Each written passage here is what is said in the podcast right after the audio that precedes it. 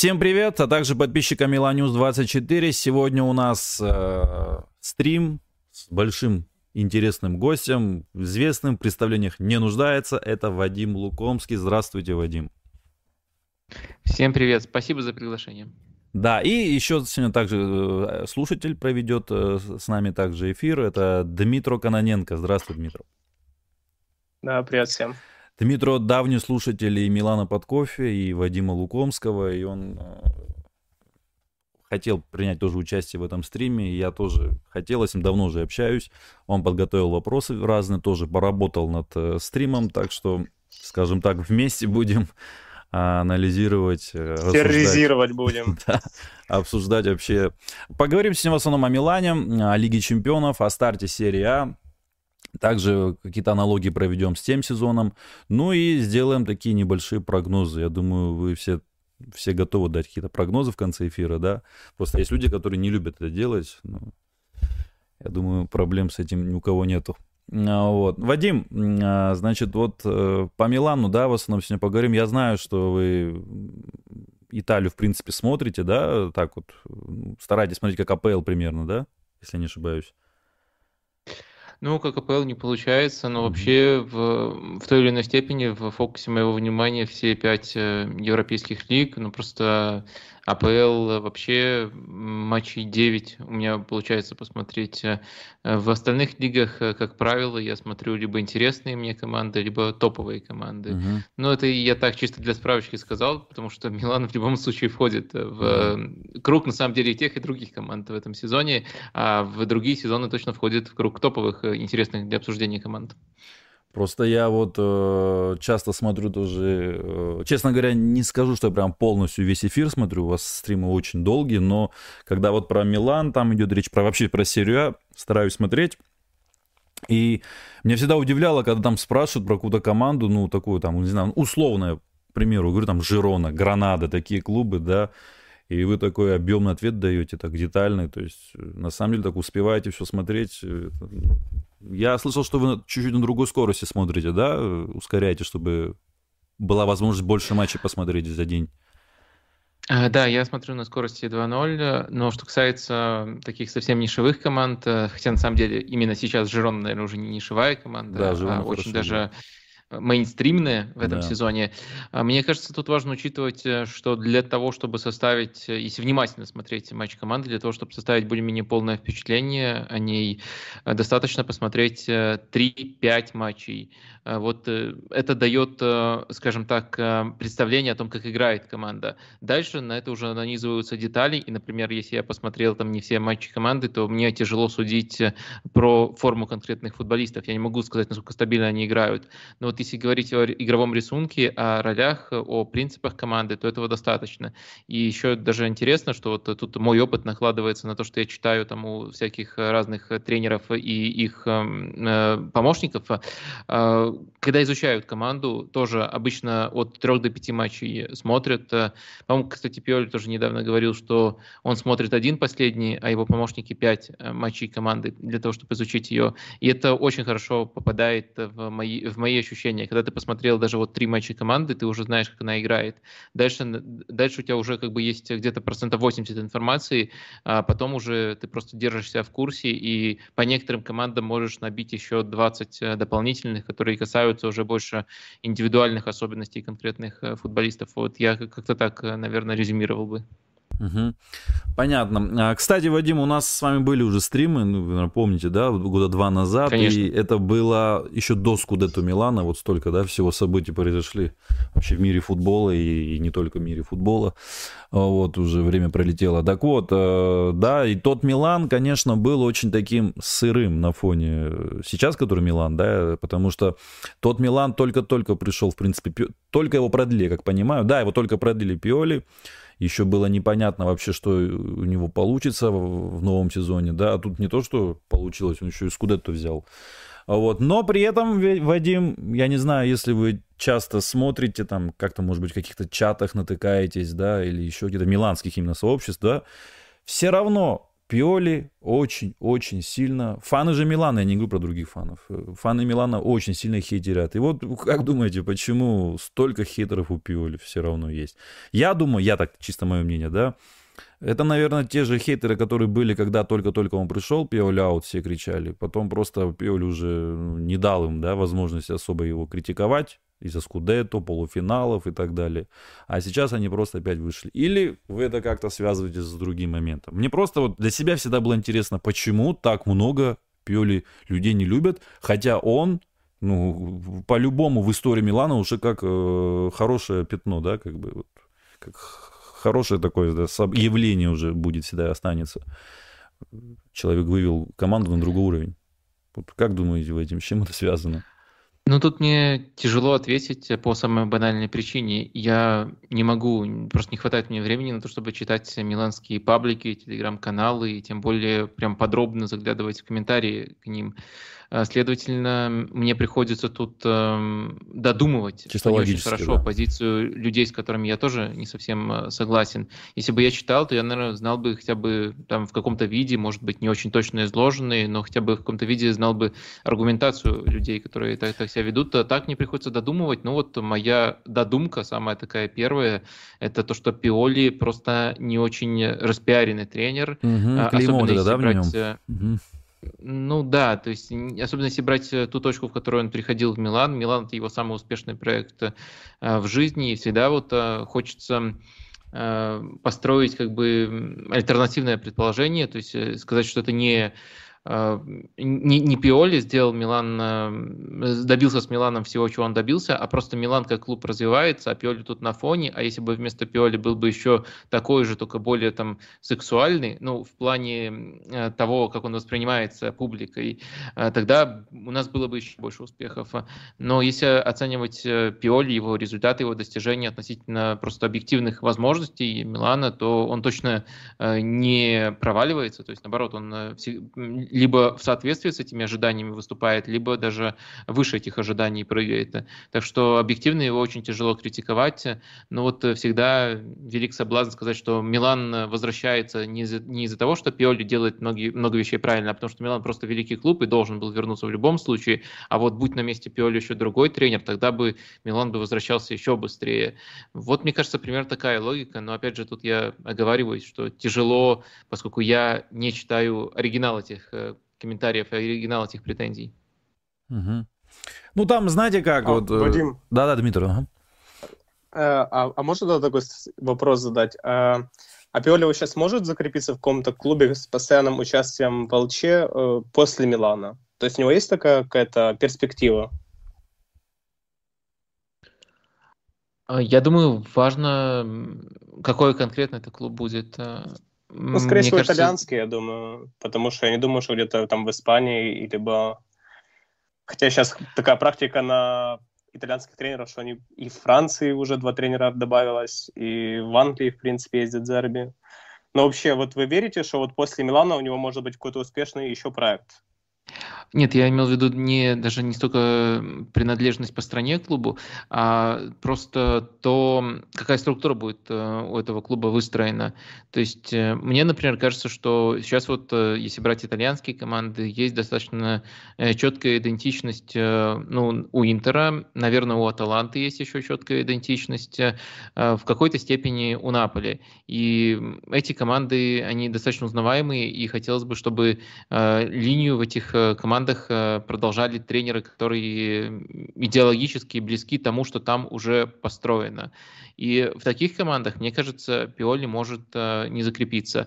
А в команде, которая более гибкая, которая позволяет э, ему строить футбол так, как ему удобно, адаптироваться, и это, кстати, разный футбол даже в Милане на разных этапах, которая позволяет ему вот так вот адаптироваться, я думаю, вполне. Но, опять же, при условии, что там будет маломальски неплохой ресурс, маломальски неплохие трансферы будут, ведь на самом деле Пиоли, насколько я понимаю, минимальное влияние на трансферы оказывает э, все время. Всегда находились другие люди, которые тут э, ему помогали. Я, я думаю, можно использовать, поскольку трансферы Милана в последние сезоны достаточно хорошие, если, если, если, если общ, общую картину оценивать, а не какие-то частные окна. В общем, мне кажется, что, конечно, это не какая-то данность, что вот он обязательно до конца карьеры будет работать в таких командах, но в правильной среде он точно картину не испортит. Вот, наверное, я бы так резюмировал. Ну, вообще, если верить слухам, да, опять-таки, причем э, хорошим источникам, там, Демарцу, Романа тоже так и писали абсолютно чуть ли не под каждым трансфером именно этого сезона, да, это этим летом, которые были.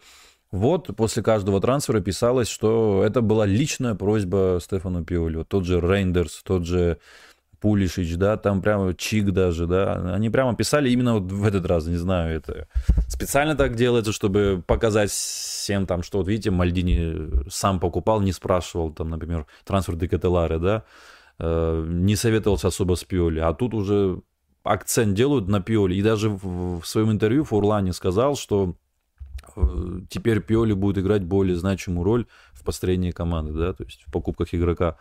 И вот если верить этим а, слухам... А, а, а, а что, что в этой картине делает Манкада вообще? Зачем он тогда нужен? Просто слушайте Пиоли, покупайте футболистов. Не, Манкада, он, же, он же скаут. Он ищет молодых футболистов, да, которые не на слуху, которые там... Понятное дело, что зачем нужен скаут э, такой, как Манкада, чтобы брать там готовую звезду, того, условного Пулишича, чтобы брать. Зачем тут нужен Манкада, как бы. И так все знают, кто такой Пулишич.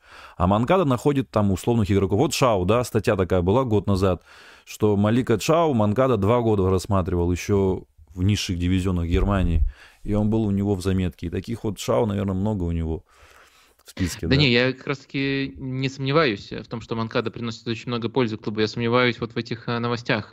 Ну, или, может быть, в том, как надо их читать. Я бы вполне поверил, что Пиоли Э, называет профиль футболиста, который ему нужен, а да. не фамилию. И в таком случае, да, дальше Милан в своем э, ценовом, э, в ценовом пороге ищет нужного футболиста.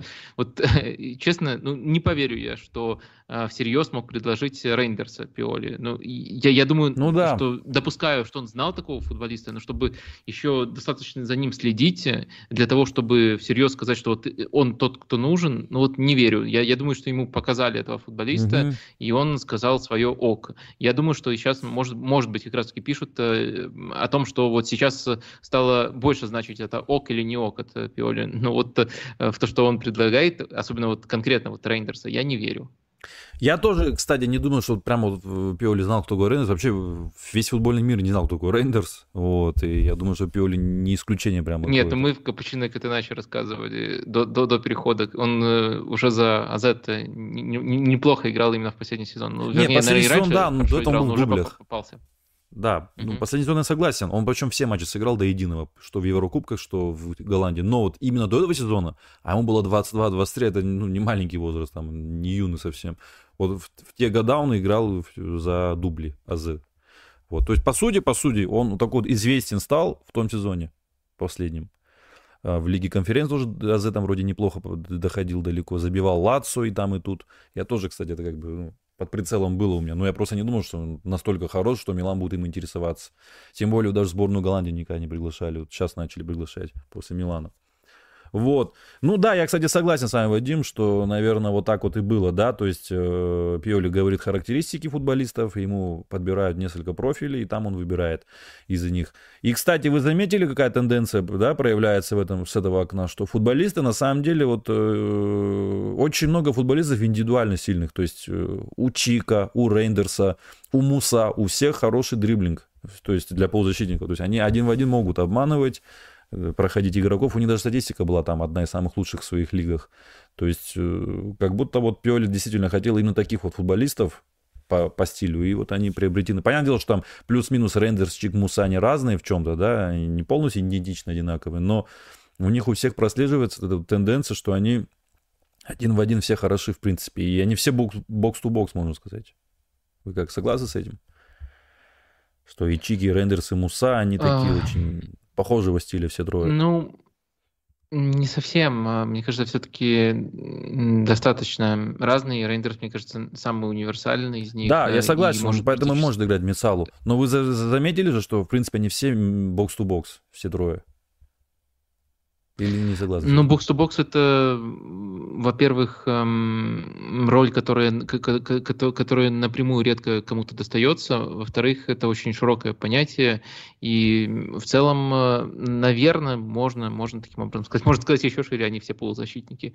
Но просто если их описывать в деталях, то все равно достаточно, Нет, это... достаточно ощутимое отличие можно найти. Это понятно. И они даже легко находятся. Это понятно, это я согласен, что они э, в целом, я потому и сказал, что плюс-минус они там, да, кто-то что-то может больше, кто-то что-то может меньше, и у кого-то какие-то такие скиллы есть, у кого-то другие скиллы, это понятное дело. Но в целом у них у всех хорошая статистика была в своих клубах в плане э, дриблинга, проходов. У Чика, у Рейндерса, у Муса. Муса вообще вот играл правым хавом даже. Сейчас даже он за Милан один матч сыграл с правым, правым латералем.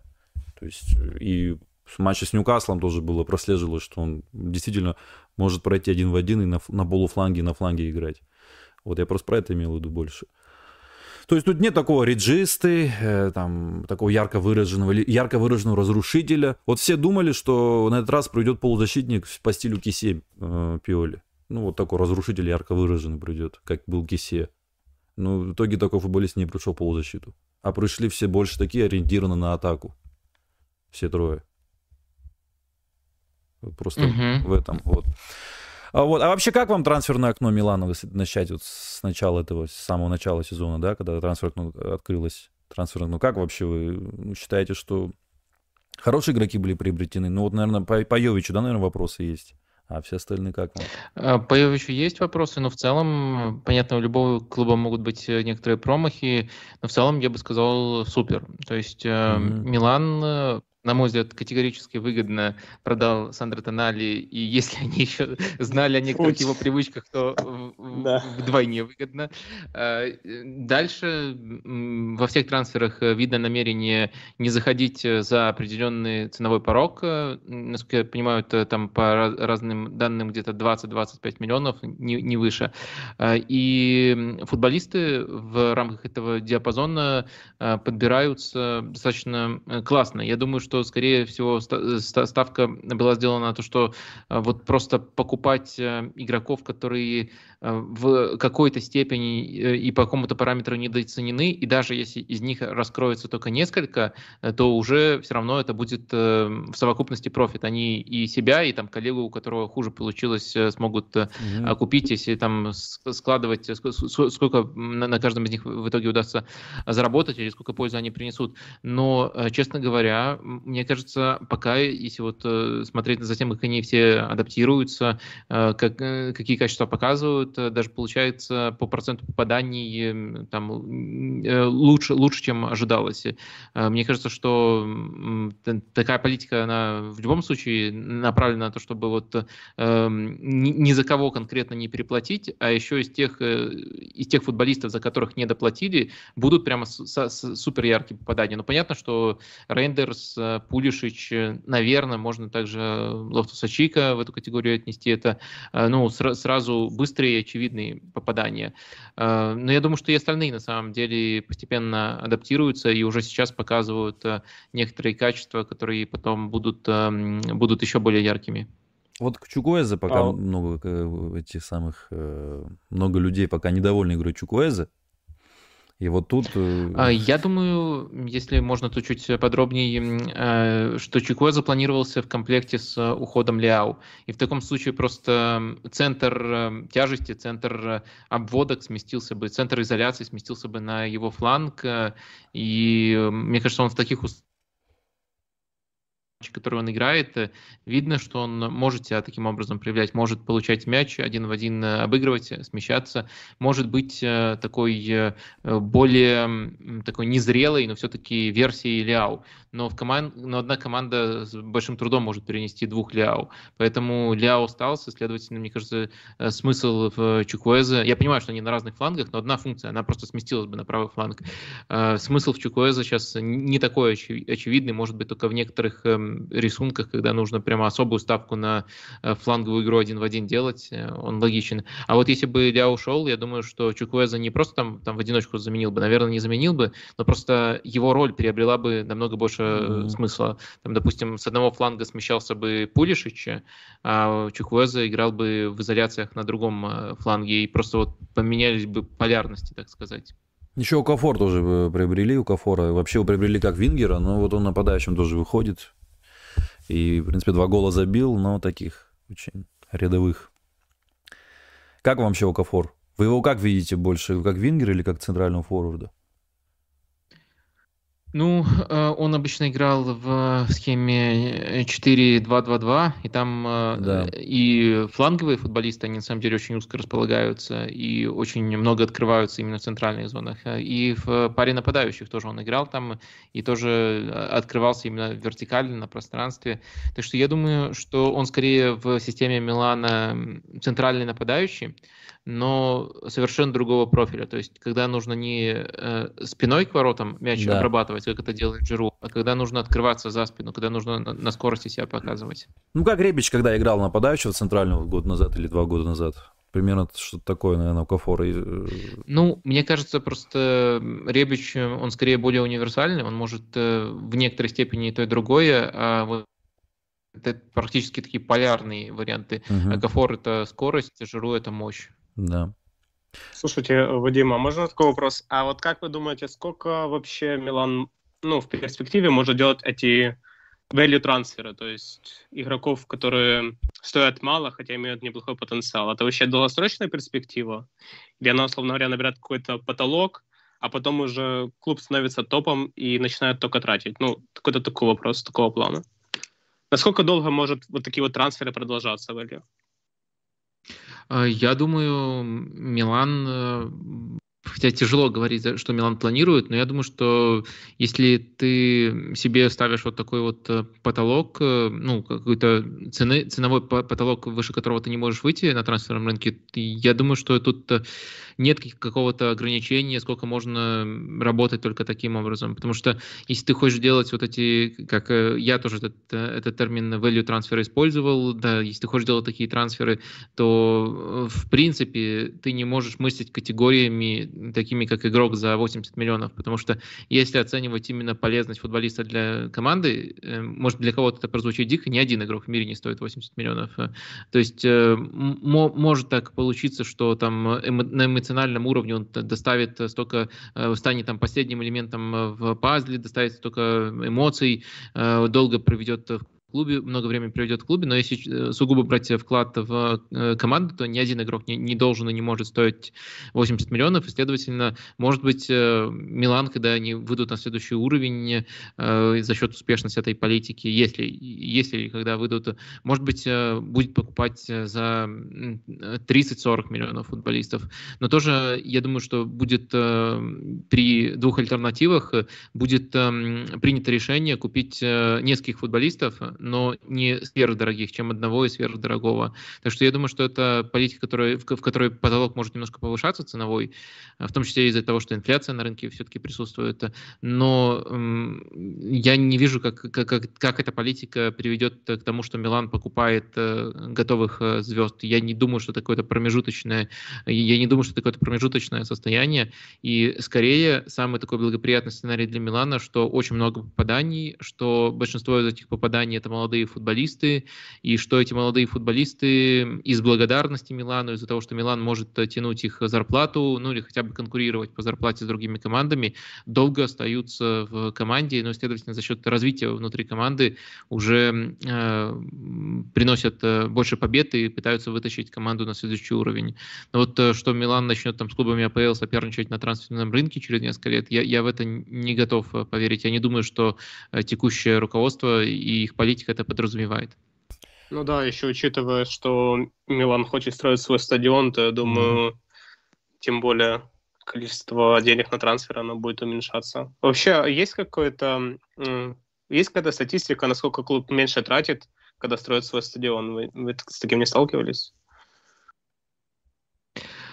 Мне кажется, это индивидуально. Это, да, это очень индивидуально. Ну, во-первых, зависит от того, когда э, эта процедура происходит, построение стадиона. Потому что очень э, по-разному, например, по Арсеналу и по Тоттенхэму ударило строительство стадиона, просто потому что э, вроде как, э, если брать инвестиции в стадион, это примерно одни и те же деньги, но из-за того, что общий доход всех вообще клубов вырос за это десятилетие, ну, грубо говоря, десятилетие, у Арсенала пропорция денег, которые они тратили на стадион, была значительно больше, чем, например, у Тоттенхэма, который тратил на стадион. Следовательно, Арсенал вынужден вообще, вынужден был вообще нищебродствовать какое-то время, а Тоттенхэм просто экономит.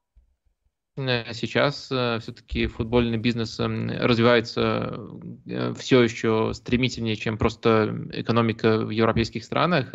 Э, сейчас это, это зависимость, скажем так, от построения стадиона, тот ноша, который ложится на клуб при построении стадиона, она все-таки становится меньше. И мне кажется, что Арсенал вообще в героических условиях относительно тех команд, которые строят потом, там Ювентус, Тоттенхэм, находился и строил. Сейчас, сейчас с этим проще, но опять же каждый случай индивидуален. Э, например, э, эм, чья земля, сколько земля стоит в конкретном городе. В Лондоне очень, например, невероятно дорогая земля, и это э, во многом обусловило проблемы, о которых я сейчас вспоминал. У Милана, к сожалению, я не погружался в эту историю, я не знаю, чем там город помогает. И, насколько я знаю, там вообще Ничем. то был совместный проект, что, то теперь сейчас отдельные собираются. То есть, э, наверное, тут еще и, и, и непонятно. Если понятно, то вы лучше знаете. Угу. Ну, правильно сказал Дмитрий, ничего не помогает. Э, самая страна, сама Италия, там власти, наоборот, только в колеса палки суют. И сейчас Милан вынужден в пригороде строить стадион, потому что власти не дали это сделать в своем городе.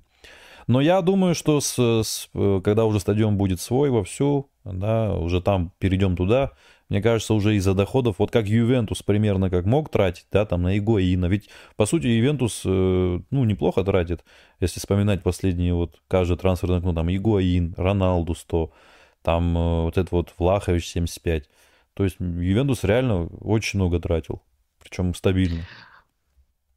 Ну, я, я не знаю, есть ли у Милана опция заключения левых сделок с Фиатом. Я, я думаю, нет. Э, поэтому все-таки на Ивентус лучше не заглядываться. У них, э, может быть, и не ближневосточный хозяин, но хозяин, который тоже обладает таким состоянием, что может mm-hmm. постоянно насыпать, если не хватает. Ну, по крайней мере, с этим не было проблем. Появились проблемы там уже с эм, тем, как именно это оформляется. Ну да, да, правильно насчет Фиата. Это правильное замечание, что э, я сегодня не думаю, что прям совсем как Ювентус будет Милан тратить, даже при стадионе, но мне кажется, все равно ситуация будет ну, в разы лучше, потому что там половина доходов от билетов уходят именно в мэрию, а плюс стадион тоже уже, да, несовременный. Рекламу тоже можно будет продавать, как вот э, название, да, свое сделал, Барселона, например, да, за счет стадиона, за счет названия зарабатывает деньги. Ну, в общем, там, я думаю, что-нибудь придумают все равно. Но пока будет Милан строить, да, я вот этот, вот этот период, пока он строит, вот это я тоже как бы немного переживаем, фанаты, что они могут взять, продать там в одно трансферное окно Ляо, в другое трансферное окно Тео, Миняна и так далее. Понятное дело, что эти люди, которые сейчас занимаются трансферами, они, в принципе, хорошо работают, но все равно по-настоящему так вот сходу сразу Ляо, Тео, Миняна не заменишь. Можно, конечно, купить несколько футболистов на несколько позиций, как это сделали с Тонали, да. Один футболист ушел, пришло, при, пришли сразу три футболиста на разные позиции, и все они очень полезные. Но всегда же так попадать удачно не будешь. Тоже как бы риск. Вот Мальдини, например, не а... хотел так, такую политику, как сейчас. Ну, в принципе, это и Милан не проводит политику, э, которой вы боитесь. Ведь в одно лето и не ушли все футболисты. Если говорить о футболистах, которых вы назвали, я все-таки никому не навязываю мнение, но мне кажется, что продажа выгодная Ляо угу. для Милана будет большим благом. То есть это, конечно, не данность, что без него команда станет лучше, но я вижу, как команда может стать за счет баланса, который да без Ляо может появиться, может появиться, не говорю, mm-hmm. что обязательно появится, э, может стать даже лучше, не просто сохранить этот уровень, а даже лучше. Э, Тео, конечно, очень большой вопрос, как именно его заменить, его, мне кажется, труднее заменить. Но Миньян это вообще просто находка для Милана. Мне кажется, это при всем уважении к клубу, это игрок из э, топ-5 своей позиции. Милан не да. входит в топ-5 клубов да. в ну мире, и, и поэтому каждый, каждый год, который он остается, да, Тео, наверное, тоже можно сказать, да, топ-5. Что? Тео тоже, наверное, можно назвать топ-5 э, лучших левых защитников в мире, наверное, входит сейчас. Тео, нет?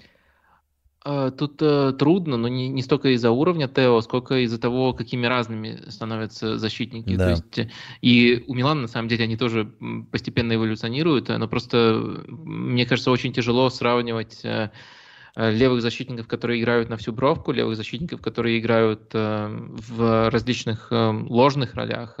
И на самом деле еще внутри этих ролей становится все больше и больше все больше и больше интерпретаций. Тео вообще такой достаточно свободный художник с левого фланга играющий. И, наверное, из вот таких, как он, он лучше. Но это подразумевает, что нужно делить еще на подкатегории. Просто недостаточно просто сказать левый защитник. А левый защитник и дальше еще там 3-4 типа, и в каждом типе, наверное, свой топ нужно составлять. Э, поэтому тут э, затрудняюсь ответить быстро. Но если сделать эту оговорку, э, то да, думаю, можно, можно так, таким образом характеризовать его. А можно сравнить Тео с Дэвисом из Баварии? Они, в принципе, мне кажется, похожих роли или нет? А, да, я, я думаю, прямо э, чуть ли не первая аналогия. Э, и тут, э, наверное, пока Тео выигрывает эту конкуренцию, Дэвис в целом, наверное, по набору качеств лучше, но он нестабильный. И в последние годы, это в последний сезон, там года полтора, это тоже прослеживалось. А, поэтому пока, наверное, вот э, если брать э, такой профиль, такой буквально уже свободный левозащитник, и я думаю, Альфонсо тоже может таким образом называть, я, я думаю, что ТТО можно тут номером один э, выделить. Угу. Ну, сейчас, наверное, заметили, да, что вот с этого сезона очень сильно таких ложных фулбеков играет и Калабри, и Тео у Пиоли, с этого сезона особенно. В том сезоне тоже это было моментами в каких-то играх, но в этом сезоне более чаще так проявляется, что Калабрия, что Тео смещаются в опорную зону. Ну, конечно, как по мне, Калабрия вообще не подходит под эту роль.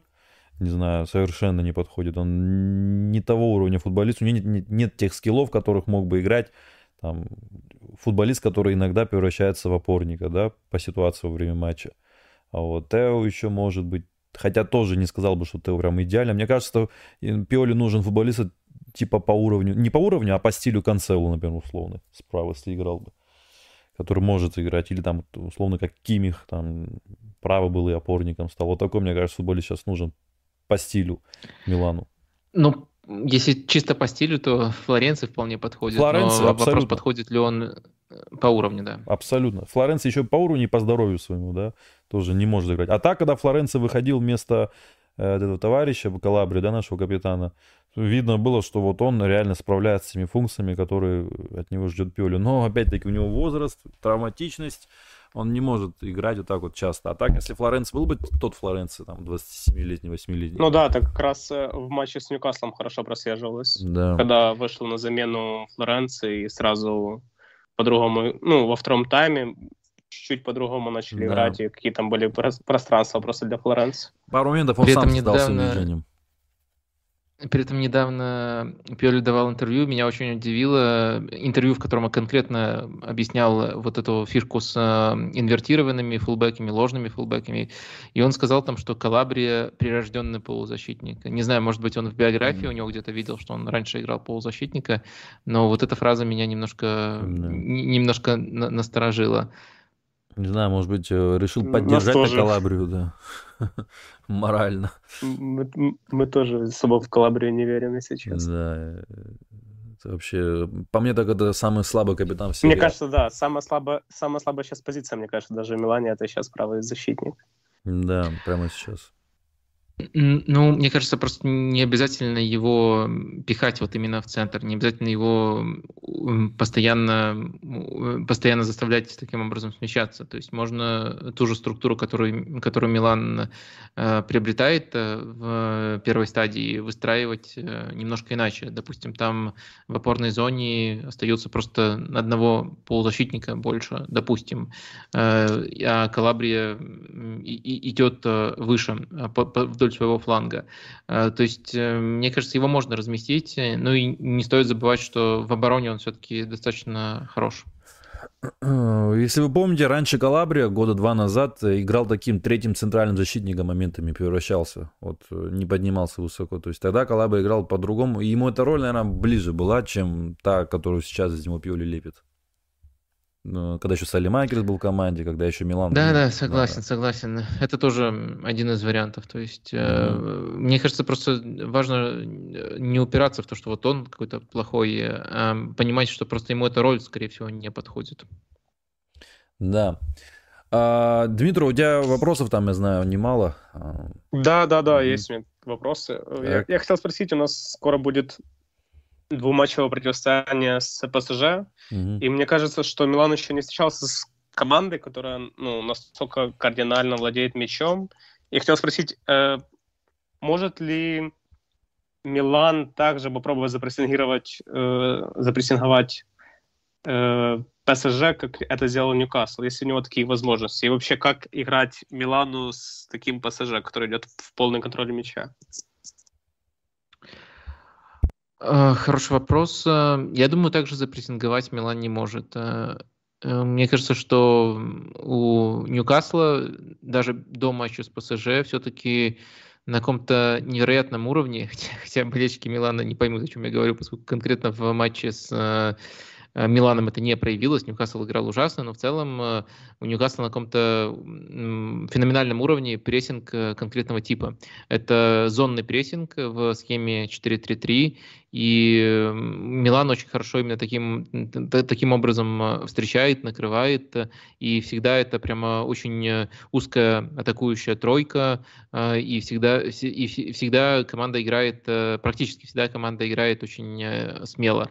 И либо соперник должен этому прессингу противодействовать, либо должен его перебрасывать и вообще с этим прессингом не заигрывать. И вот ПСЖ заигрывал и доигрался. На самом деле даже в этом матче у ПСЖ, как мне кажется, было достаточно выходов, чтобы наказывать, просто конкретно вот э, баланс ошибок и э, качество решений у Ньюкасла и ПСЖ был в пользу Ньюкасла, и думаю, что это очень смелая тактика, очень симпатичная тактика, но это не тактика, которая прямо выключает ПСЖ, не оставляет им шансов. Как раз таки Ньюкасл ПСЖ оставил достаточно шансов, просто ПСЖ не доводил это до ударов, а выходов достаточно было очень опасных. Так что этот, э, спасибо им за очень яркий матч, действительно, это лучше, чем если бы команда закрылась против ПСЖ, но я не думаю, что это какое-то, какое-то противоядие, которое теперь можно применять. Я думаю, даже если этот матч переиграть просто с немножко другими решениями футболистов в конкретных эпизодах, то мог бы быть очень сильно другой результат.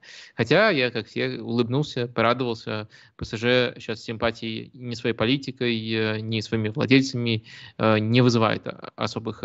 Э, так что тут, тут я понимаю, откуда эмоции, но если трезво оценивать, то это не какое-то тактическое противоядие. Но я не, не верю в способность Милана исполнить настолько же радикальный прессинг-план. То есть Милан по итальянским меркам э, команда, которая хорошо играет в прессинге. Мне нравится, что Милан может э, вариативно э, прессинговать, то есть иногда строить прессинг персональный, иногда строить прессинг с большим акцентом на зоны. Но я не думаю, что Милан вот именно настолько радикально может прессинговать. И даже если бы Милан мог прессинговать настолько радикально, я не думаю, что это рецепт, который против ПСЖ будет работать в конкретном матче. Так что, наверное, очень интересно посмотреть, что на самом деле получится. Наверное, все-таки у Милана будет более сбалансированный, более осторожный план. Я не думаю, что это обязательно должно быть э, чем-то автобусным, но я думаю, все-таки э, это будет э, план, который скорее там средний блок предполагает, либо даже в некоторых эпизодах э, оборону у своей штрафной. Э, скорее так. Но это будет что-то похожее на матчи Милана с Наполи в той, в той 1-4 Лиги Чемпионов или нет?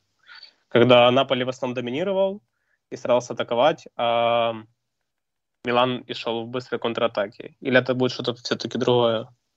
Я просто не сильно, ну, не сильно смотрю за ПСЖ, и я вообще не понимаю, как это они играют в полный контроль, это как типа тики-така, Барселона играла или как? Ну, я понимаю, что там Луис Энрике, и там Луис Энрике, но как вы это... Нет, нет, э, вы очень э, хороший матч э, подобрали.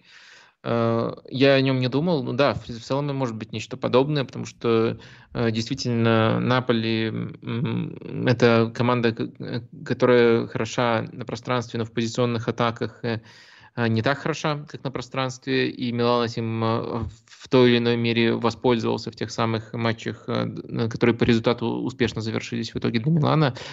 И ПСЖ на самом деле, может быть, по другим причинам, но по набору качеств сейчас команда примерно такая же. То есть, то есть скорее на Наполи не, хоти, не, не хотел играть в такой футбол, а их вот Милан вынудил сыграть, и в итоге получилось, что они не очень много моментов, не так много, как могли бы моментов создали в таком рисунке. А ПСЖ, наверное, хочет играть в такой футбол, хочет вот владеть там под 70% мячом, но пока еще не научился в этом рисунке играть не стерильно, э, играть создавая регулярные моменты. Так что да, наверное, может получиться нечто подобное, но, наверное, с одной оговоркой, что все-таки Милан очень сильно отличается, тогдашний и нынешний, и тяжело все-таки до конца залезть в голову Пиоли и понять, что он от себя будет предлагать в этих матчах. Ну, а вообще верите в э, то, что Милан выйдет вообще из группы с такой, с такой ситуацией? Все-таки эти 4 очка, которые Милан ну, заслужил, на самом деле заслужил Милан еще плюс 4 по играм, но вот не забил голы, и везде ничья была. Из такой тяжелой ситуации Милан выберется? А, я согласен, что заслужил. Э, вот два очка вместо шести сейчас Милана. А, и отвечая на вопрос изначальный, верю ли я? Да, но я бы, наверное, про каждую команду в этой группе ответил бы, что да, верю. То есть возможность есть э, у команды выбраться из такой ситуации. И, в принципе, еще только два тура сыграно, и расстояние между командами не критичные, э, всего два очка от первого места. Но в то же время я не знаю, кто, кто конкретно из этой эм, группы выберется. Эм, и, наверное, наверное, все-таки ПСЖ должен выходить за счет э, индивидуального класса. Ньюкасл очень важную штуку сделал, э, выиграв уже, обыграв ПСЖ в конкретном матче и обыграв еще с э, такой впечатляющей разницей. И все-таки выстояв, именно важно, что на выезде выстояв против Милана, так что, если вот рисовать базовый сценарий, то мне кажется, что ПСЖ, по идее, должен за счет своего класса как-то выбираться из группы, а Ньюкасл мы сравниваем как бы с Миланом, даже не оглядываясь на Дортмунд, у которого тоже еще какие-то шансы остаются. И Ньюкасл просто не, не столько за счет того, что они прямо лучше-лучше, я, я бы не сказал, что они лучше, но они просто в лучшем положении сейчас да, находятся. Да, абсолютно. У них Ничья на матчи домашние. Да. И они уже добыли очки, три очка э, из да. Э, шести возможных против ПСЖ. Так что вот эта вот позиция, вот если бы хотя бы было равенство, то у Ньюкасла тоже два очка после этих туров, тогда бы я бы более был склонен ставить на Милан. Просто вот эта победа Ньюкасла над ПСЖ очень так э, смутила веру. Вот. Но я не верю, что эти четыре очка не аукнутся. Вот в это я не верю. Ну, что вот так можно не набрать 4 очка в двух турах, причем не с фаворитом самым главным играя, и потом так вот взять и выйти из группы. Я вот в это не верю. Я понимаю, что Милану, в принципе, по силам была эта группа, но мне не верится, что вот мы такие возьмем, выйдем и в конце скажем, ну вот и хоть и потеряли 4 э, очка в первых двух турах, мы взяли и вышли. Вот в это я не верю. А вы верите, что Дормунд э, все два раза проиграет Ньюкаслу?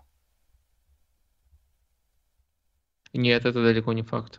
Я думаю, что тут э, на все возможные исходы эти матчи. Наоборот, я, я думаю, что два раза Дортмунд точно не проиграет. Mm-hmm. Дортмунд команда, которая не, не очень впечатляет, что в своих собственных матчах, что в, матче, в матчах там Бундеслиги, где тебя играют, что в матчах Лиги Чемпионов, где больше соперников. Но мне кажется, что у Ньюкасла есть супер уязвимые стороны, и Милан их очень хорошо вскрыл, и, и это одна из таких сторон, например, то, как Ньюкасл играет в позиционных атаках, и я думаю, что Дортмунд как раз-таки просто не будет, э, не, не будет давать э, Ньюкаслу тех условий, которые давал ПСЖ, и потому что для них это естественно, и потому что Терзич еще конкретным соперникам весьма неплохо готовится.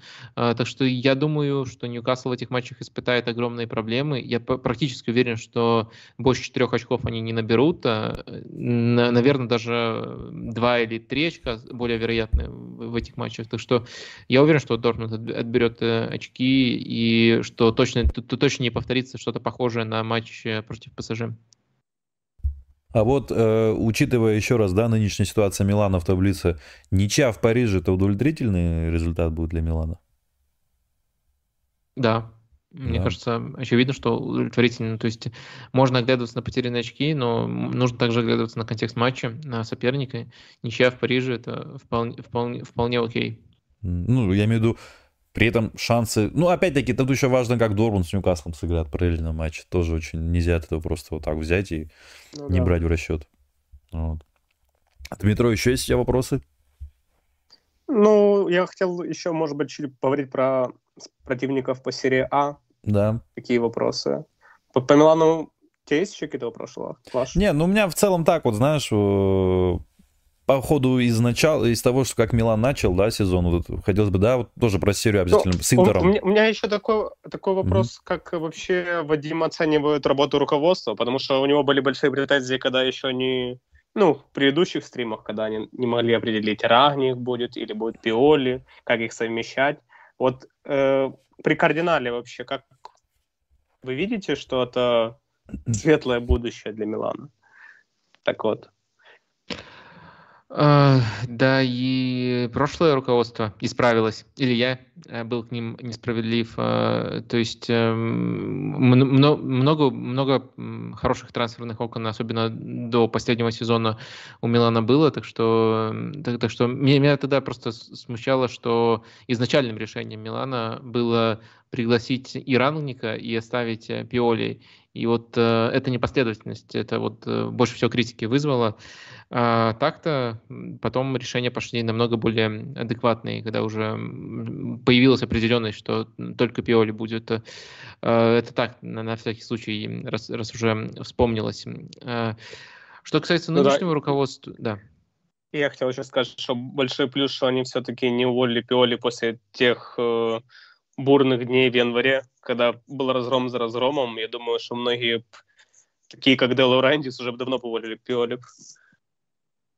Да, закрыли бы команду на базе еще, да, наверное. А, в общем, э, мне, я уже, наверное, между строк это проговорил, но мне нравится то, что делает э, новое руководство Милана. Я особо не понимаю претензий к ним, но я то есть, понимаю, что они могут быть сентиментального характера, потому что э, Тонали — это болельщик Милана, который, которого, по сути, пинками выгнали из клуба. Но если смотреть э, хладнокровно на это решение, то, мне кажется, это решение адекватное. История с э, Мальдини, мне кажется, инициатива там больше исходила непосредственно от самого Мальдини, который хотел немножко других полномочий, немножко другого пути, и его как раз-таки из команды не выдворяли, если бы он дальше просто похлопывал по плечу новичков э, и убеждал их, что Милан лучший клуб в мире, тогда бы все было бы нормально, и он бы продолжал работать. Но он хотел другого, и я не думаю, что его оценили неправильно. Я думаю, что его компетентность в других вещах оценена вполне справедливо.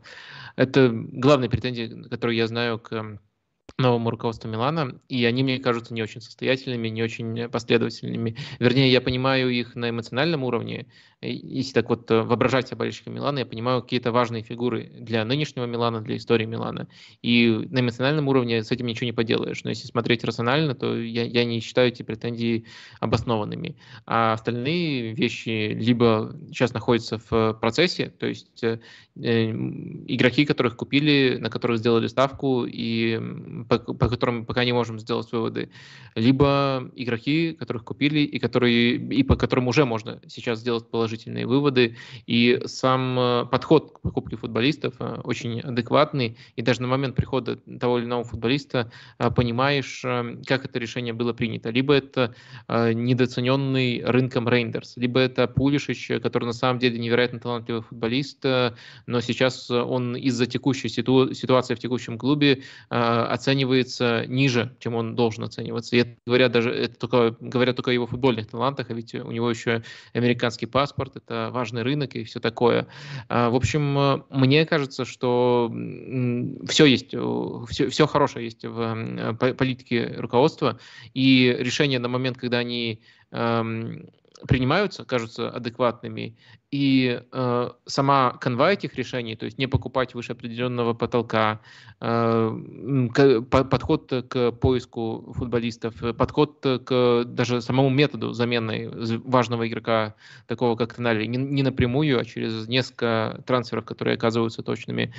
Э, и вот эта вот теория, грубо говоря, она кажется очень симпатичной, и то, что и то, как она воплощается на старте этого сезона, тоже кажется очень э, качественным. Так что пока у меня у меня изначально, наверное, есть какая-то симпатия, поскольку там даже Билли Бин участвует, и это подход, э, который близок.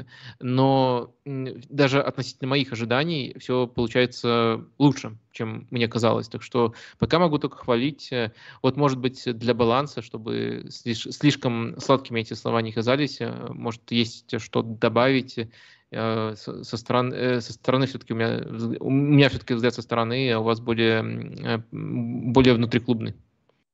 Ну, я вот, например, считаю, что, да, в принципе, все так считают. Да, понятное дело, что я, я в целом доволен за руководство очень даже.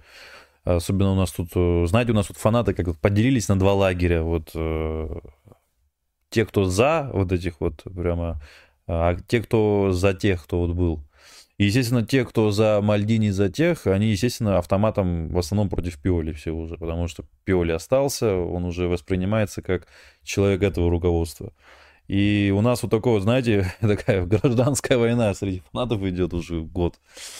Вот, и те сейчас ждут, когда вот э, Милан начнет проигрывать, чтобы сказать, вот видите, мы были правы, а эти пытаются надеяться тоже продолжится, пока как все сейчас идет, да, чтобы тоже сказать, вот видите, а вот мы тоже были, вообще-то мы были правы, ну, понимаете, да, так бывает, заложники своего мнения многие стали. Это а вот э, мне интересно ваше мнение тоже э, как раз по Мальдини. А вы считаете, что был возможен вариант, при котором э, Мальдини спокойно уживается с этим руководством? То есть Мальдини остается в клубе, его полномочия не меняются, и э, все просто э, просто появляется новый курс, и Мальдини в нем участвует. Такой вариант был возможен, либо Мальдини обязательно, обязательно либо то, что Мальдини остается, обязательно предполагало бы, что у него расширяются полномочия. Ну, во-первых, Мальдини э, интервью дал очень такое, которое не очень понравилось руководству. Э, это вот, может быть, вы слышали, по-моему, до матча с Интером в Лиге Чемпионов полуфинала он сказал, что, видите, как я, в принципе, говорил, вы, мы столкнулись с той проблемой, что команде нужны усиления. В общем, Мальдини хотел готовых звезд, ну, по футбольным итальянским меркам, да, и при этом не продавая лидеров э, вообще. То есть это уже против э, политики Милана кардинали шло. То есть у них просто не совпали взгляды, и мне кажется, что нет. Плюс Мальдини еще слышал, там, знаете, я в это, в принципе, охотно верю, что характер тоже не самый такой покладистый. ну, это понятно почему, да. Все-таки легенда клуба, и он это понимает. Вот, э, иначе э, с, с таким покладистым характером не станешь э, тем, кем стал Мальдини. Вот. Но мне кажется, нет, невозможно это было абсолютно невозможно. Ну, мне просто кажется, вот в, этой, в этом описании Мальдини выглядит э, просто популистом, по-другому не называть. За все хорошее против всего плохого. Давайте больше тратить и не продавать звезд. Да, вот Мальдини давайте. больше ближе это была Супер. эта политика, что вот при этом, при этом сам Мальдини тоже, да. Не, просто я, я считаю, что это не, не является предложением политики. Э, ну, то есть, что, давайте, давайте станем Манчестер Сити внезапно. Но мне кажется, это, это не является предложением конструктивным. То есть есть предложением конструктивным было бы тратить тот же ресурс, который есть у Кардинали и его партнеров, а, но по-другому, а, покупать других футболистов, а, либо не покупать футболистов, а только удерживать э, там Тонали или еще кого-то. Вот это было бы альтернативой. А так Мальдини предлагает просто ну, популизм. Я по-другому не могу это назвать. Ну, проще говоря, Мальдини что хотел? Мальдини хотел оставить того же Тонали, лидеров, и точно дополнить, усилить э, команду. Вот точечно. То есть, э, если верить слухам, он хотел Берарди, Савича и Арнаудовича. Если верить слухам. Са Савича из Атлетика, либо Милинковича? Не-не-не, который Милинкович. Милинковича. У него там год по контракту был, 40 миллионов что-то типа такого. 35 миллионов, в общем, 30-35 миллионов, да, вот такая сумма, может быть, и была бы. Сошлись бы на этой сумме, к слову говорю. Ну, опять-таки, если верить слухам. Берарди, да, вот тоже итальянец, тот же Заньол он очень хотел. Если не Берарди, то Заньола. И это да, уже... Заньола, да. Да, это, ну, это, это Ой, ой, ой, э, классно мы всю, всю команду, да? Заньола и Тадали в одной команде. Да, ну это да, после вот этих новостей последних, да, это было бы супер в кавычках. Ну и Арнаутович. То есть э, Мальдини больше хотел такую команду собрать э, на опыте, да? Вот что-то похоже на то, что Марота да. делает в Интере. Что-то похоже ну... на Мароту в Интере. Вот типа такого, что хотел. А у этих другой взгляд совсем. А эти взяли десятерых футболистов, э, такую небольшую, скажем так, революцию устроили на трансферном рынке в Милане.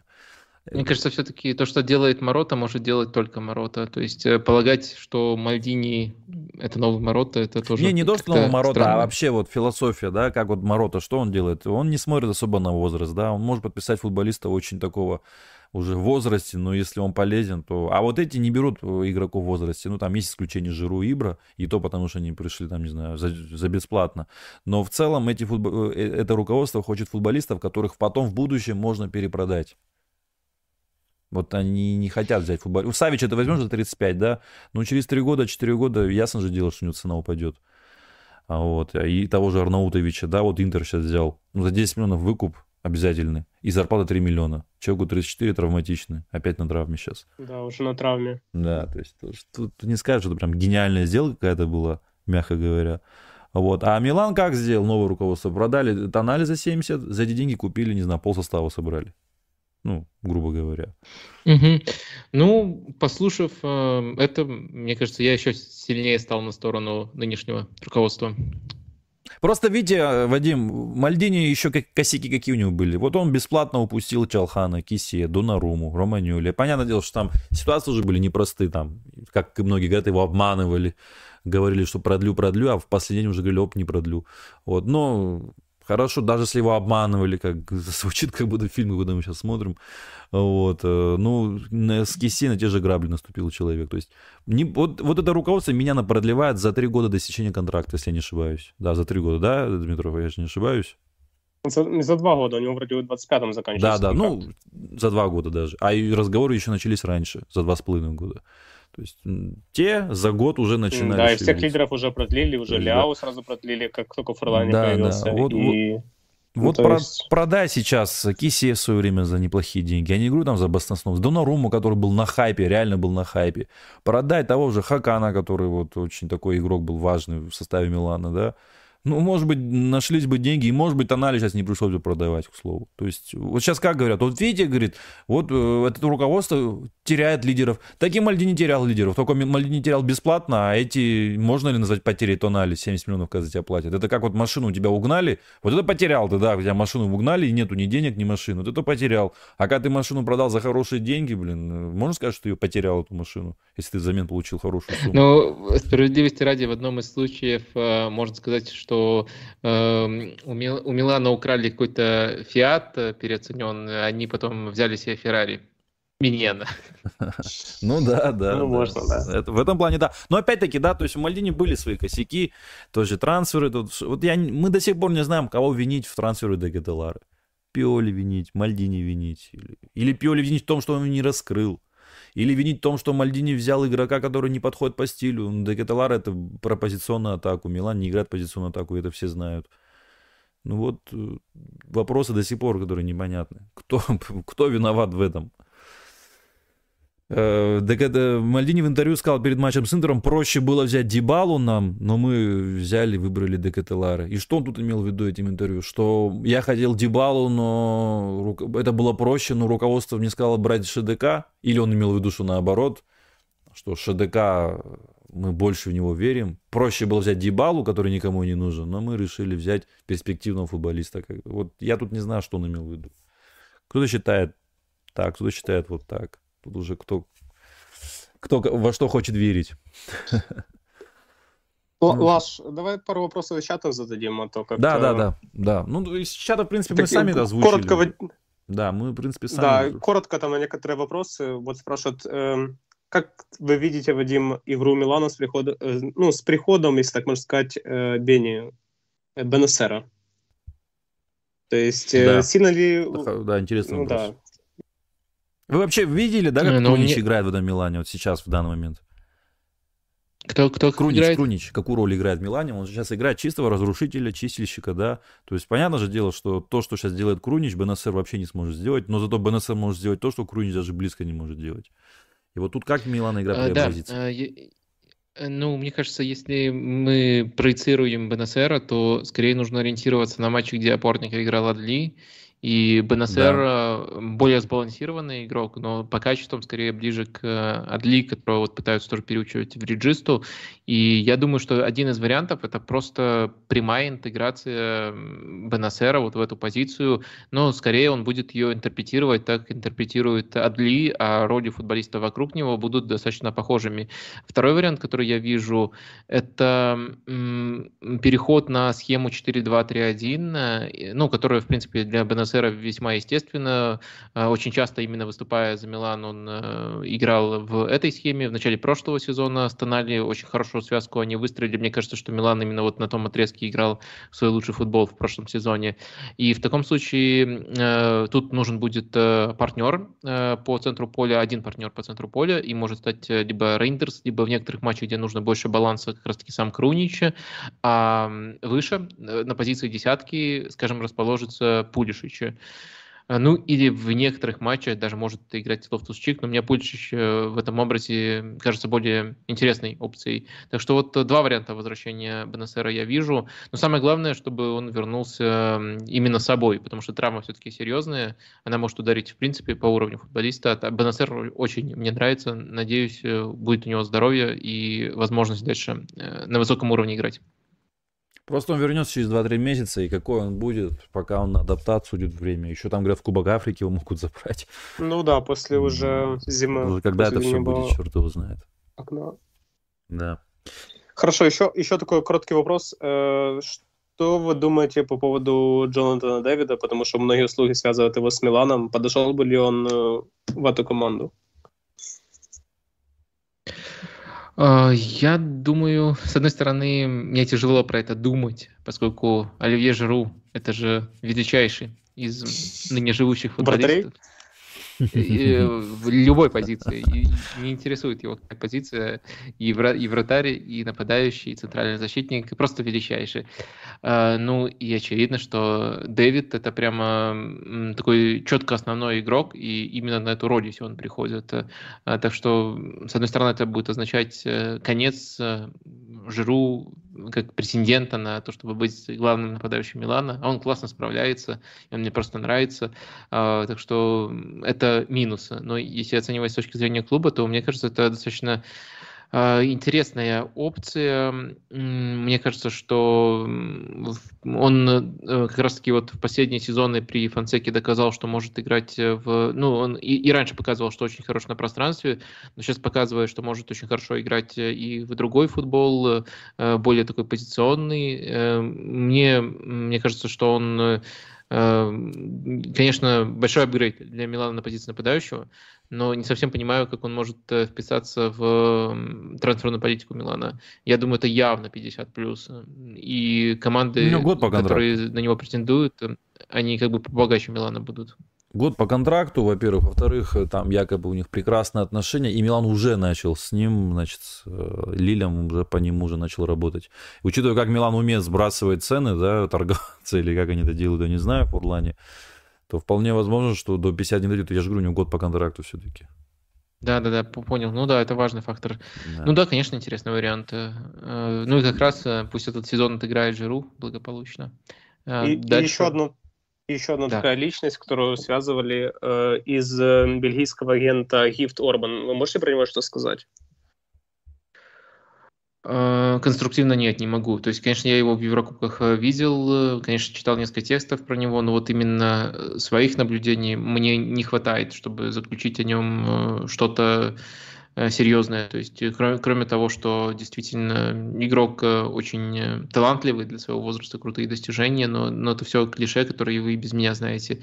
А вот своих наблюдений мне не хватает, так что не буду выдумывать. Угу. А вообще какого форварда посоветовали бы? Может, какие имена есть летом? Потому что Милан сейчас летом будет точно брать какого-то форварда, и причем такого молодого, который уже будет в старте вместо Жиру играть. И вот э, кого бы посоветовали бы? Или все-таки Дэвида увидите лучшим вариантом? Я имею в виду из ну, реальных. Дэвид, если, Дэвид, если его реально взять Милану, действительно хороший вариант. Э, может одним из первых рассматриваться. А в остальном э, не сильно я рефлексировал на тему, кого нужно именно Милану в атаку подписать. Угу. ну, ну, Ваи, например, Мне кажется, было... что... Угу.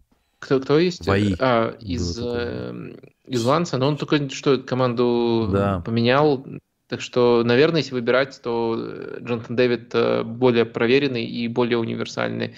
Вай – это один из самых эм, акробатичных нападающих вообще из всех, кого я видел.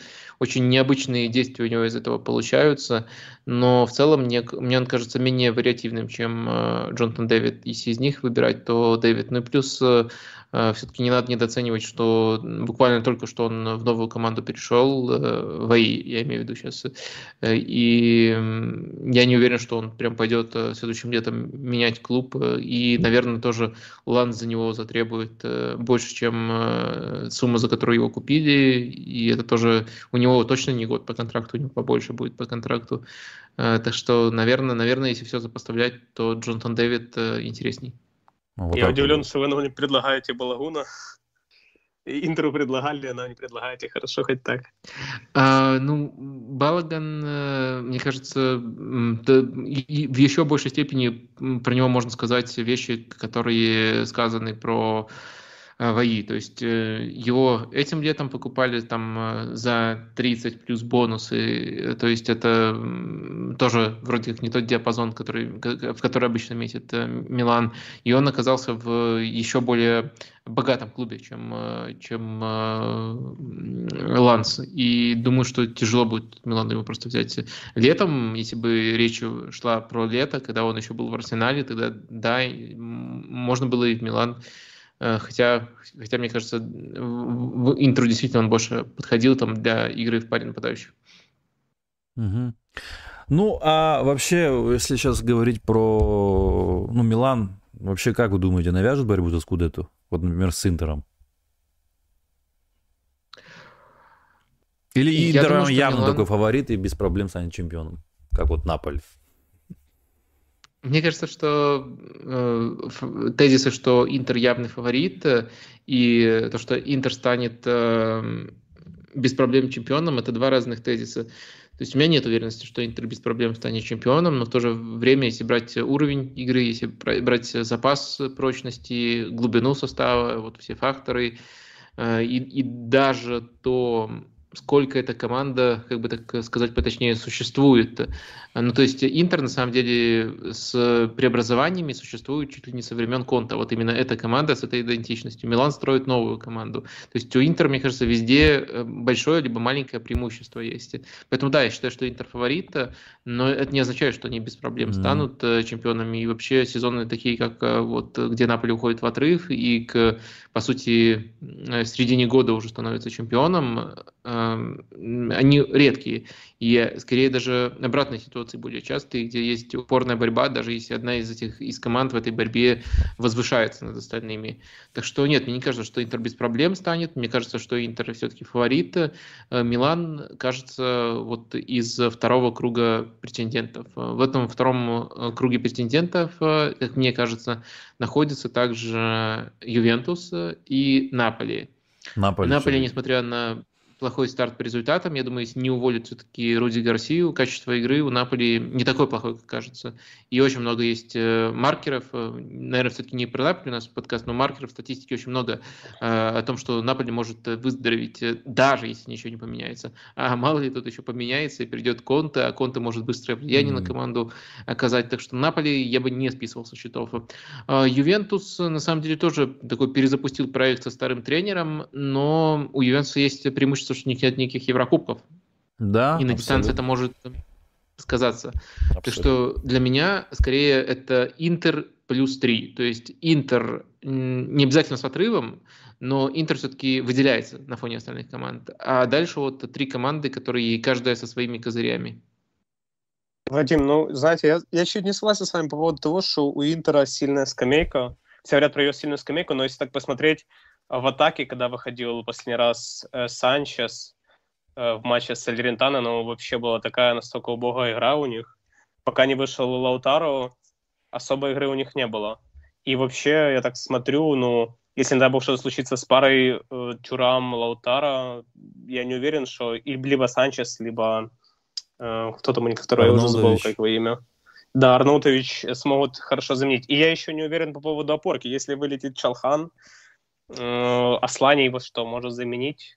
Плюс неизвестна эта вся история со скандалами, там замешан и Барелла, и Фротези. Ну, это такое, это не связано, конечно, напрямую, но все-таки по поводу скамейки и резерва я не совсем уверен, что у них во все позиции все закрыто. Ну, не знаю, мне кажется, они точно строили команду, где на каждую позицию, на каждую позицию по два футболиста, вот э, прямо четко это как намерение видно. Ну, да. Понятное дело, невозможно выстроить э, идеальную команду, где два идентичных футболиста на каждую позицию, но в целом э, на, на уровне намерения это прямо прослеживается, и им удалось, как мне кажется, реализовать это.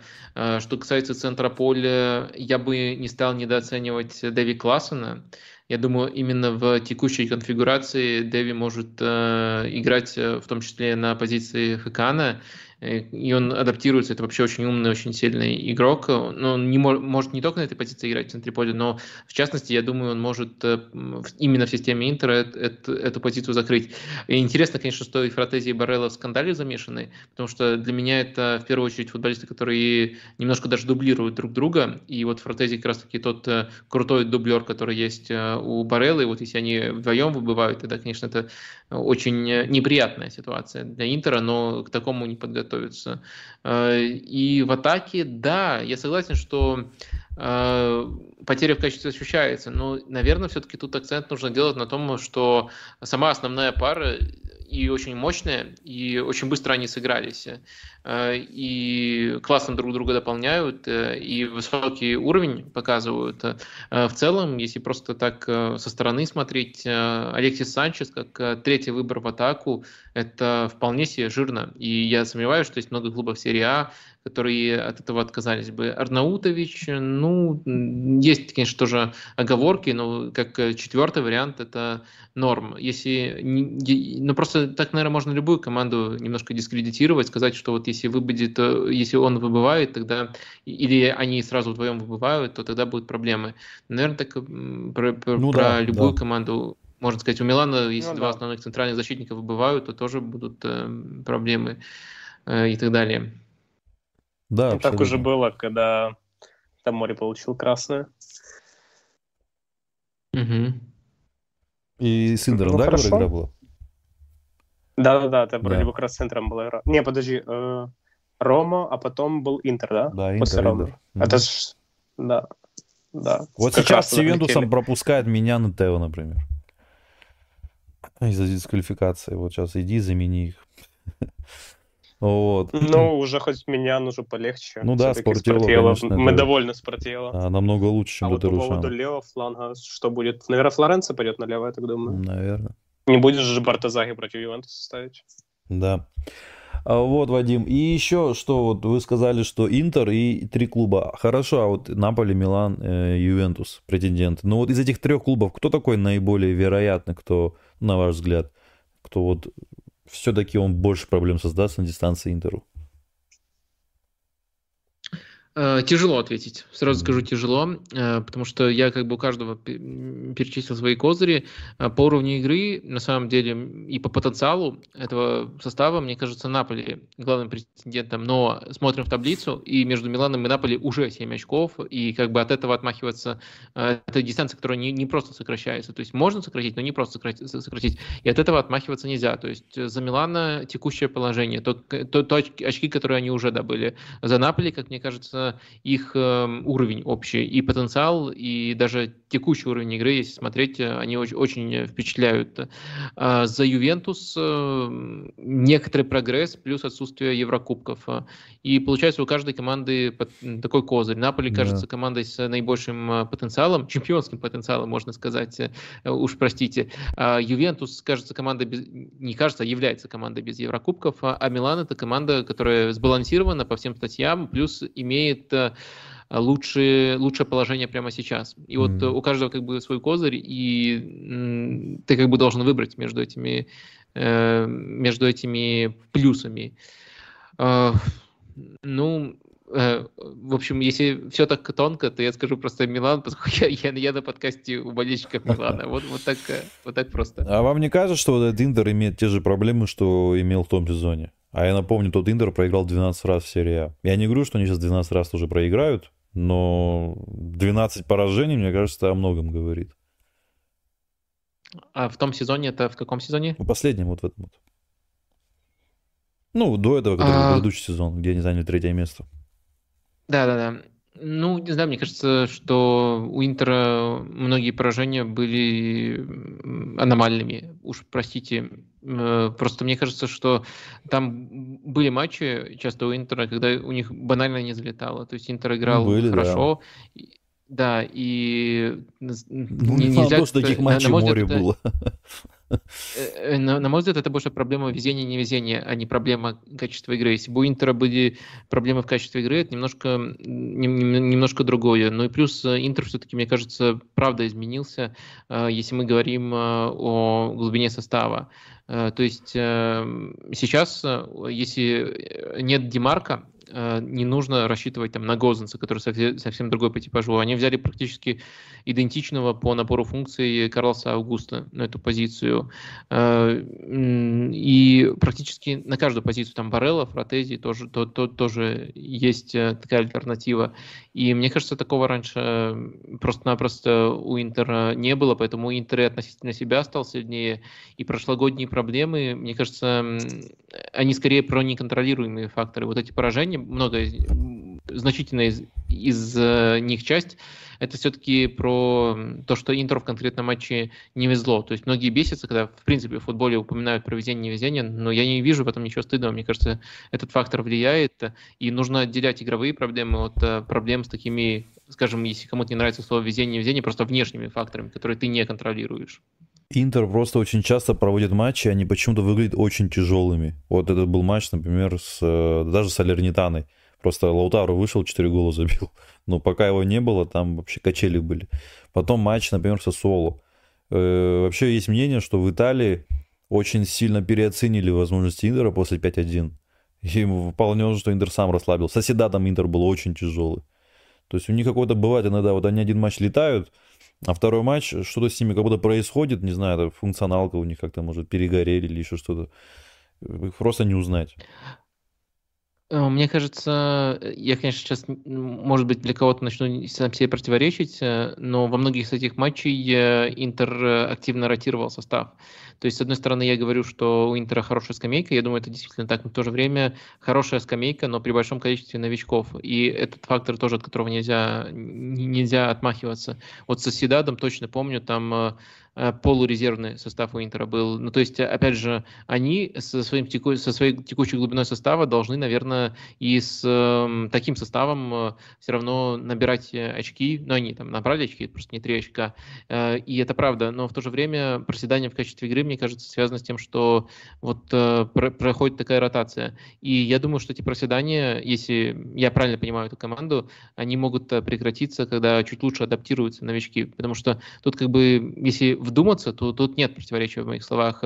У Интера глубокий состав, но у Интера также много новичков в этом глубоком составе.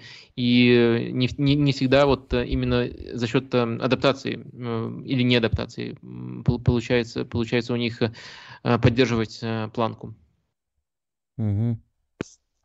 Но и плюс у Интера еще с бедным Хитарян играет все матчи, абсолютно все матчи играют. К моему большому удивлению, что ни Классен, ни тот же Фратези не наигрывается на эту позицию, а играет постоянно он, а ему уже 34 или 35.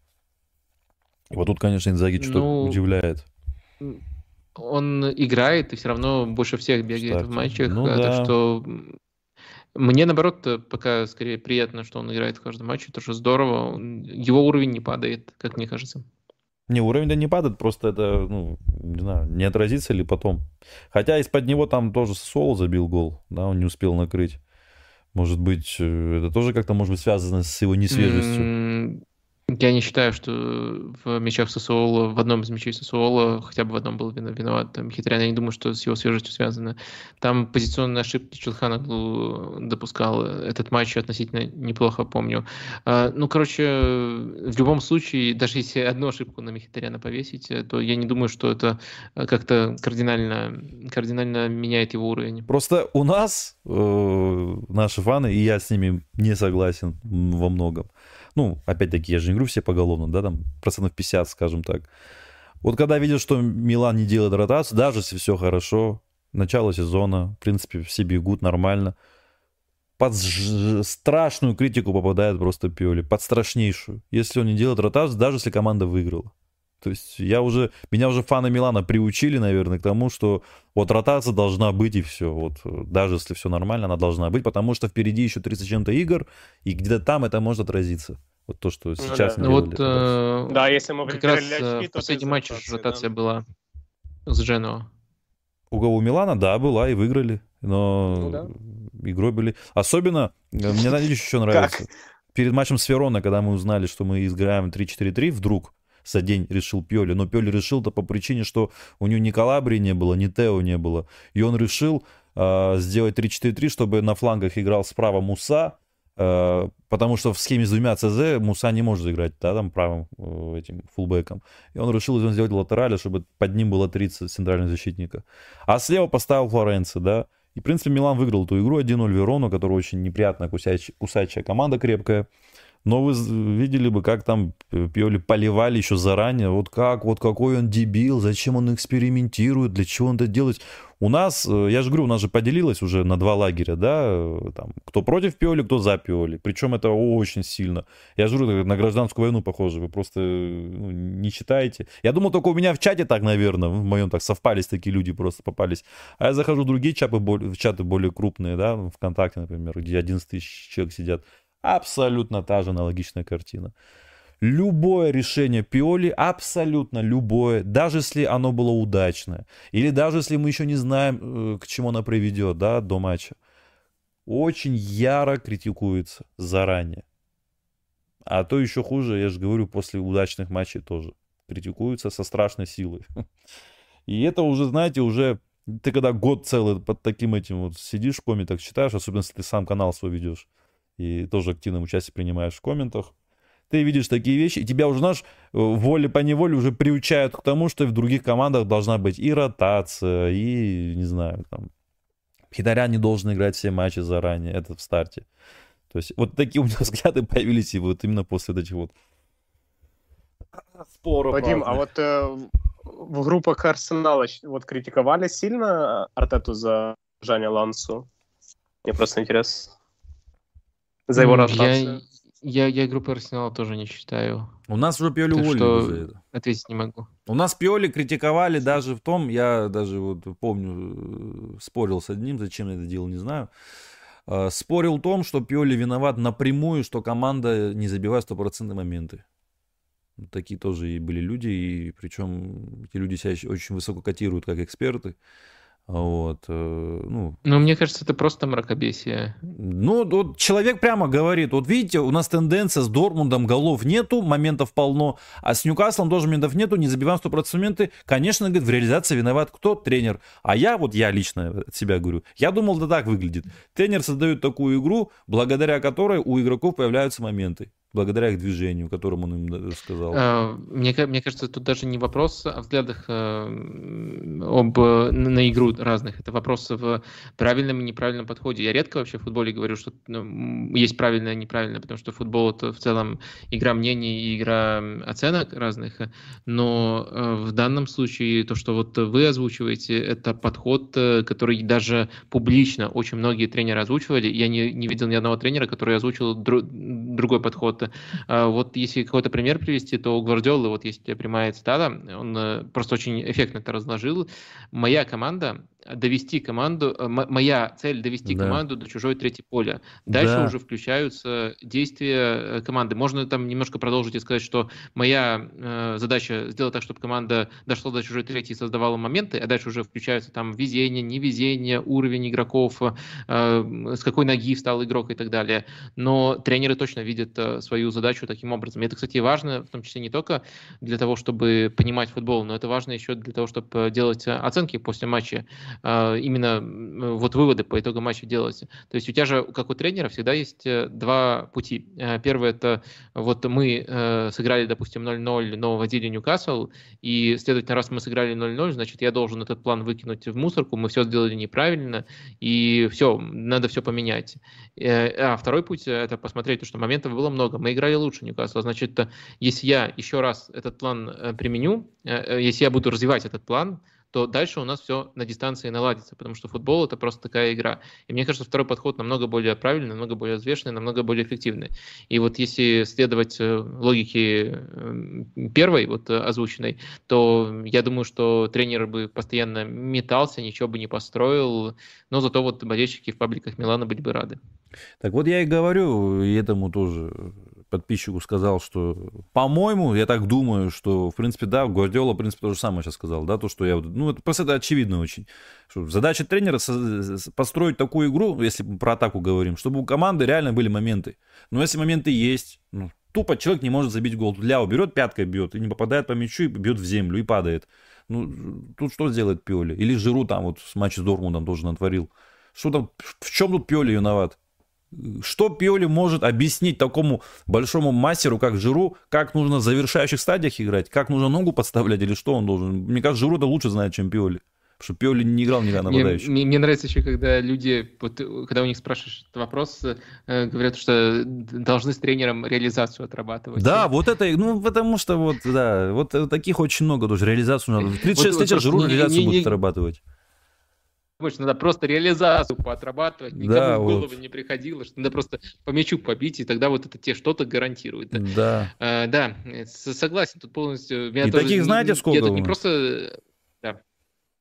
Таких полно умников, которых читаешь, и ты уже на самом деле еще, так, еще и так после матча злой, когда там э, ну, не удовлетворен ты там счетом, да, результатом, и вот такие умники вылезают, и мол, вот я вам сейчас расскажу, почему так случилось. И ты думаешь, сейчас, наверное, ну, может быть, реально сейчас что-то расскажет, да, и ты вот глаза тебе откроет и пишет, э, или там говорит, озвучивает.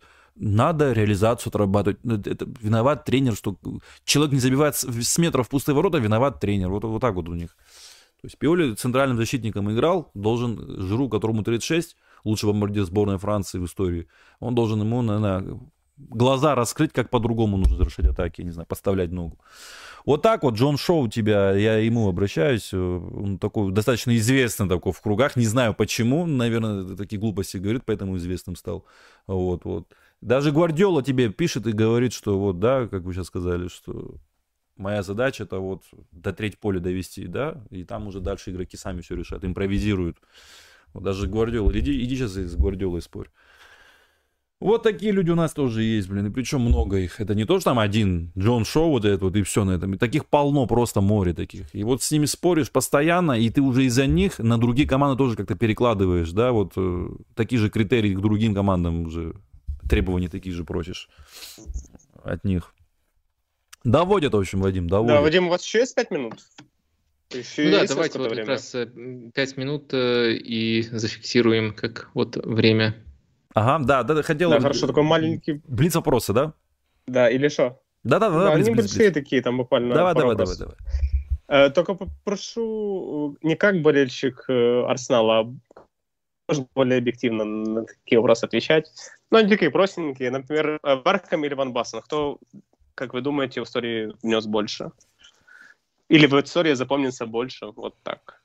Берхам или Ван Бассен? Блиц, быстро. А, ну, если быстро, все равно Берком, ну, коротко поясню, что Ван Бастон слишком рано закончил, а Берком даже в 36 э, показывал просто, ну, как, чуть ли не, не лучший свой уровень, и это тоже впечатляет, и ушел на пике не из-за травм. А, ну, тяжело, тяжело их сравнить, если только самую яркую точку. Тогда, тогда конечно, у Ван Бастона больше шансов конкурировать с Берком, поскольку он выигрывал золотые мячи, а Берком не выигрывал. Но я считаю, что тут можно повернуть сравнение, то есть это не, не, не только фанатское, тут можно повернуть сравнение в сторону Беркомпа, я этим пользуюсь и поворачиваю с аргументацией про долговечность. Сака или Ляо? Ну, Сака. Я, я, я думаю, тут э, тоже это не, не, не болельщицкое. Ну, Ляо это э, Единал, очень яркий, талантливый Единал, который вопрос приносит команде больше или вреда, э, или пользы, но зато приносит очень много болельщикам эмоций и дарит много ярких эпизодов. А, Сака это современный топовый игрок, очень универсальный для абсолютно любой команды. Э, и, помимо всего прочего, еще без мяча отрабатывает на принципиально другом уровне. Так что, сори, если кому-то кажется, что это болельщицкое, но я, я, я это не вижу как болельщицкое. Мне кажется, что это объективная оценка этих футболистов. Угу. Я, я, кстати, согласен по Сака, между прочим. Она, Анана или Жиру? Да. А, ну, Анана. То есть попросили отвечать объективно, и вот э, тут, тут, тут объективность... Я, я мог тоже поступить субъективно, но тут А может, я спросил, как форвард все-таки? Ну, как форвард, даже ровно. Просто я, я, я, я считал вопрос как вратарь. Окей. Okay. Э, жалеете ли вы об уходе из Арсенала? Вот именно в тот момент. Жалели ли вы? А, ну, с одной стороны, э, да, с другой стороны, нет. Э, банальный ответ.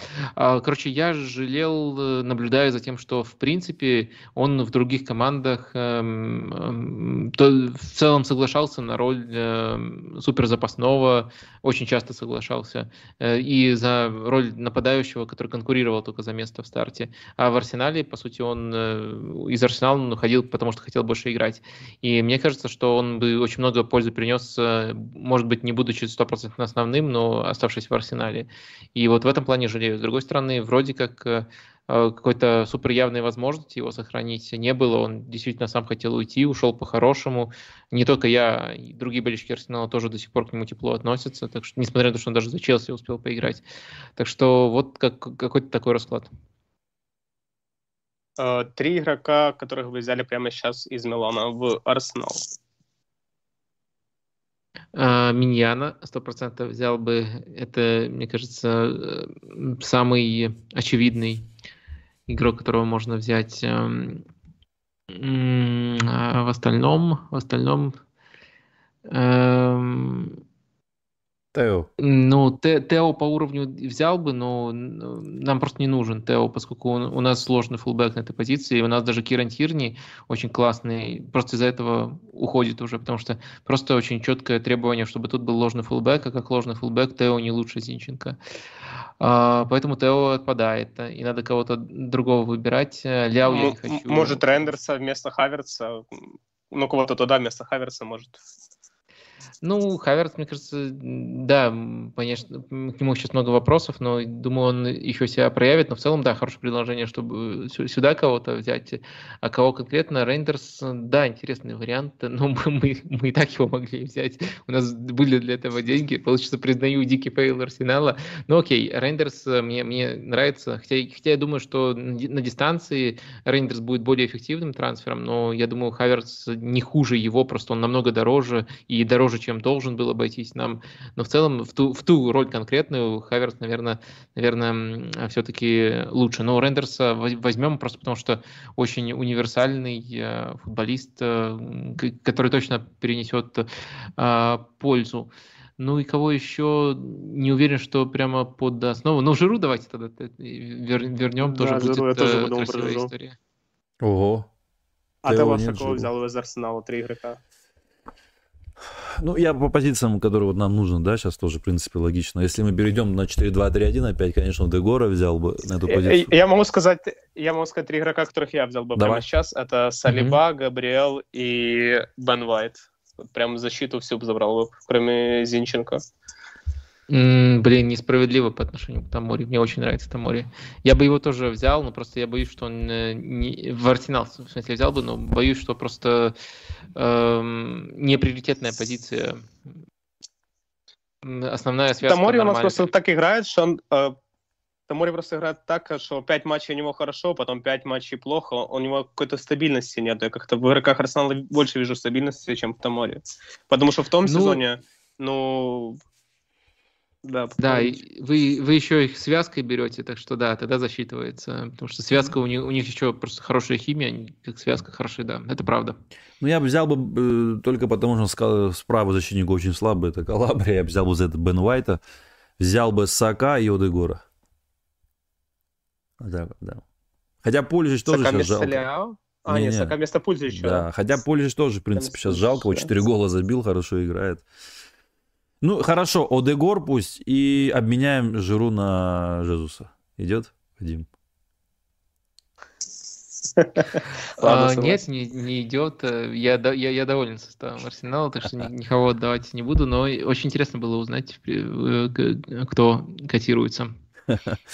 Хорошо. В принципе, и... уже... угу. еще есть блиц вопросы? И, и, и еще один такой вопрос, да. И еще два маленьких. Что вы выбрали в этом сезоне? Вот если бы у Арсенала был бы выбор, что-то одно выиграть. Это АПЛ, ЛЧ или золотой мяч для Сака? А, вообще я подумал, что Милан надо было брать Райса. Они бы просто его продали бы за 400 миллионов и новый состав набрали бы. Э, ну, э, что, чтобы я выбрал э, выиграть, наверное, АПЛ. Наверное, АПЛ, потому О. что ну, золотой мяч для Сака или для Эдегора, который тоже номинирован, это, конечно, круто, но это индивидуальная награда. Я не настолько фанбойствую. Я все-таки за всю команду, а не за кого-то индивидуально. А дальше остается выбор между ЛЧ и АПЛ. И тот турнир, и другой, это, конечно, очень большая конкуренция, но я все-таки думаю, что именно мне по менталитету, по взгляду болельческому ближе дистанция турнира. То есть это будет э, для меня э, означать, что Арсенал более сильная команда, если они на дистанции АПЛ опережают Манчестер Сити и всех прочих и выигрывают эту гонку. А в Лиге Чемпионов можно быть Интером и дойти, и, и, или Миланом дойти до полуфинала Лиги Чемпионов, и это не означает, что ты прямо входишь в четверку лучших команд Европы. Не, наверное, не лучшая нота ну, хотя, я думаю, ДРПшки Интер... Э, хотя, Милан хотя Милан стал чемпионом Италии, его все равно не считали лучшим клубом в Италии. Ну, Вадим в том числе. О. А, ну, это зависит от определения лучших. То есть есть э, объективно лучшие по, по турнирной таблице, а есть дальше субъективные оценки. Я, да, я не считал Милан в тот сезон сильнейшей командой, но в то же время я всегда проговаривал, что, ну, не переоценивайте, это э, мое мнение, не переоценивайте, что это всего лишь мнение, всего лишь субъективная оценка. И это нормально, что она отличается от турнирной таблицы, и она может и в другие сезоны отличаться по другим клубам. В общем, э, важно все-таки, чтобы не пытались сравнивать святую истину турнирной таблице и чьи-то там оценки. Важно, чтобы понимали, что моя оценка ничем не ценнее вашей. Ну да, было такое. И еще есть вопрос? Да. Ну и такой статистический, мне интересно, Вадим вообще, я насколько знаю статистику, хорошо знает, но какой игрок в этом сезоне имеет самое большое количество ожидаемых ассистов? Э, подсказка, этот игрок играл с Миланом э, вот в этом году. Э, в серии А? Или... XA. А, это уже э, уточняющий вопрос. Э, э, просто в серии... Нет, не, LC тоже считается. Игрок... тоже считается. в серии А или в топовых лигах? Нет, в топ-5 э, чемпионатов он сейчас у него самое большое количество ожидаемых ассистов.